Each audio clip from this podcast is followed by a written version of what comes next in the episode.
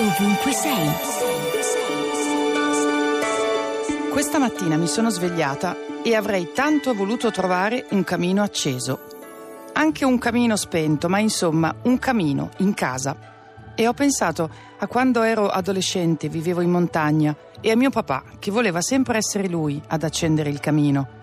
Mia mamma diceva che non era capace, e in effetti tocca dire che quando lo accendeva lei, prendeva subito.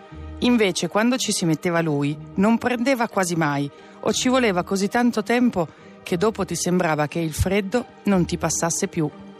E a me dispiaceva per lui perché si vedeva che ci rimaneva male. E poi, quando finalmente il fuoco veniva su, restavamo solo noi due, mio papà ed io, a guardarlo, quasi sempre in silenzio.